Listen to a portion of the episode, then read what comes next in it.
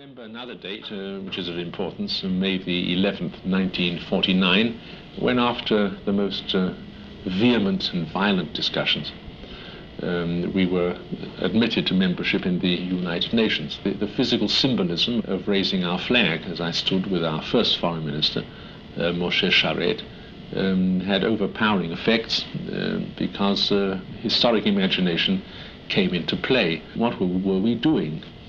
We were putting back into the circle of nations a flag that had been absent for 2,000 years since uh, the uh, armies of uh, Titus Vespasian um, laid Jerusalem waste in 70 uh, AD. Uh, we were putting back in a sovereign capacity an emblem, the Shield of David, which in Europe a few years before had been the badge of uh, humiliation and of um, rejection and this badge that had been carried through the extermination camps and ghettos was now the emblem of a uh, sovereign um, flag.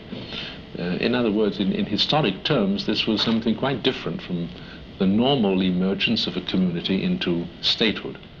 Uh, I felt that there was a very great uh, historic sweep.